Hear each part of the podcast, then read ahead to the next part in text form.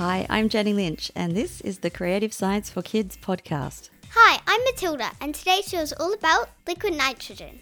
It's time to go sub zero with fascinating fast facts about liquid nitrogen, a deep dive into how people use liquid nitrogen, a question about the safety of liquid nitrogen, some ideas about how cryogenic liquids are made, and a chilling experiment for you to try yourself at home. It's time for some serious brain freeze because here come five fun and fascinating fast facts about liquid nitrogen. Facts number one Nitrogen gas makes up most of the Earth's atmosphere. About 78% of the air we breathe is nitrogen gas. You can't see nitrogen gas, it doesn't have a smell, and as long as you have enough oxygen to breathe, nitrogen gas won't hurt you at all. Fact number two If you make nitrogen gas cold enough, it will turn into liquid nitrogen. Liquid nitrogen is made from nitrogen gas in the air. The air is squashed and cooled until the nitrogen gas turns into liquid nitrogen. Liquid nitrogen is a clear liquid, so it looks a lot like water, but it is much colder than water. Facts number three Liquid nitrogen is extremely cold. The temperature of liquid nitrogen is minus 196 degrees Celsius. Water is a liquid at room temperature, but nitrogen gas has to be cooled to minus 196 degrees Celsius for it to turn into liquid nitrogen. Minus 196 degrees Celsius is the boiling point of nitrogen, so as soon as it is heated above that temperature, it will boil and turn into nitrogen gas. Fact number four Water boils at 100 degrees Celsius, which is very hot. Liquid nitrogen boils at minus 196 degrees Celsius, which is extremely cold. Different materials boil at different temperatures. In liquid water, there are forces of attraction between the water molecules called hydrogen bonds, and it takes quite a lot of heat energy to break the hydrogen bonds to turn liquid water into a gas. In liquid nitrogen, the bonds between the nitrogen atoms are much weaker, so it takes a lot less heat energy for nitrogen to change from a liquid to a gas. Fact number five Liquid nitrogen can be used to make things very cold very quickly. When two objects touch each other, heat will flow from the warmer object to the colder object. If a warm object is placed in liquid nitrogen, heat energy moves from the warm object to the liquid nitrogen, causing the liquid nitrogen to boil. The warm object cools down and will eventually become as cold as the liquid nitrogen.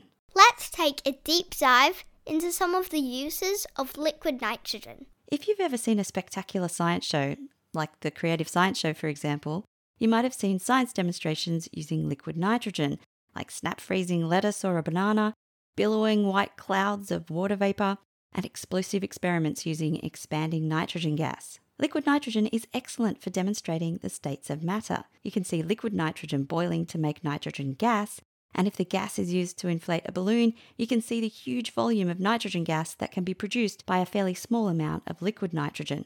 In the food industry, liquid nitrogen is used to snap freeze fresh fruits and vegetables and seafood. Freezing food quickly helps to keep the flavor and texture of the food, and keeping it frozen allows food to be stored for a long time. In scientific research, liquid nitrogen can be used in experiments on superconductors and other materials that have interesting properties at very low temperatures. It's also used in biology to store cells from living things. Careful preparation and freezing of the cells allows them to be stored in liquid nitrogen for a really long time. Liquid nitrogen is used by doctors to treat some types of skin cancer by freezing the cancer cells and leaving behind the healthy tissue. It's also used for freezing warts or for storing important tissue samples that are used for medical research and to help people with having children. Plumbers sometimes use liquid nitrogen to freeze the water inside pipes. This stops the water flowing in the pipe while repairs are made.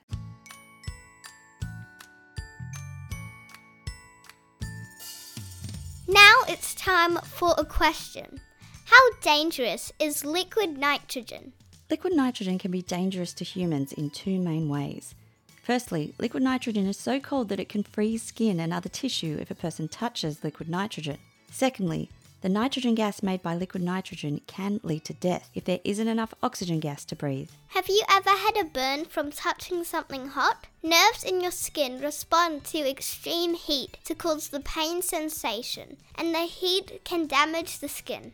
Liquid nitrogen can cause burns too, but they're called cryogenic burns or cold burns. Like with a heat burn, a burn from liquid nitrogen causes damage to the skin. Wearing safety equipment makes it much safer to handle liquid nitrogen. Long gloves are worn to protect the hands, and long pants and closed shoes must be worn to protect the legs and feet.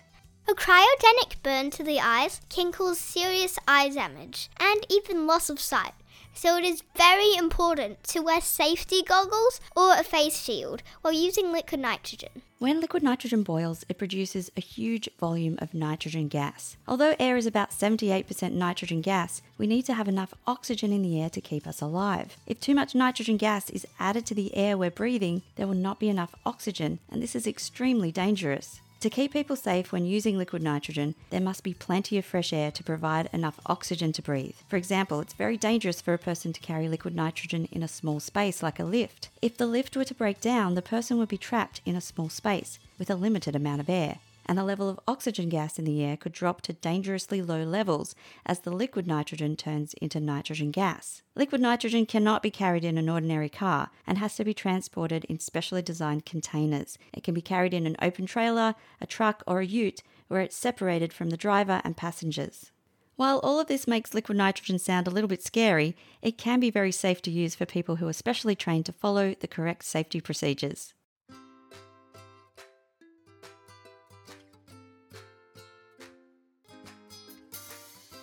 Nitrogen has been used in scientific research since the 1880s and it is called a cryogenic liquid. Other cryogenic liquids are liquid oxygen, liquid hydrogen, and liquid helium.